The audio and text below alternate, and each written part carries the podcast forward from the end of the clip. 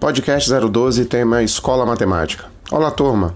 Hoje teremos o tema Escola Matemática, disciplina de Teoria da Contabilidade. Sou o professor Alexandre Aranha para o curso de Ciências Contábeis. A escola matemática ela surgiu como um oponente de outras escolas, como nós já estudamos anteriormente. Ou seja, ela compara a contabilidade com outras ciências aplicadas, como a física, a cinemática e a moderna economia política positiva, e outras ciências que são estudadas com princípios e métodos da matemática abstrata e aplicada.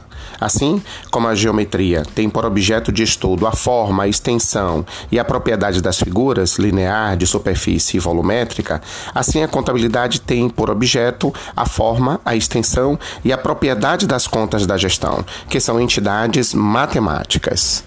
Neste caso, é, a soma de contas somente é possível se elas forem consideradas como quantidades abstratas, mas é absurdo se consideradas como quantidades concretas por se referirem à matéria que representam.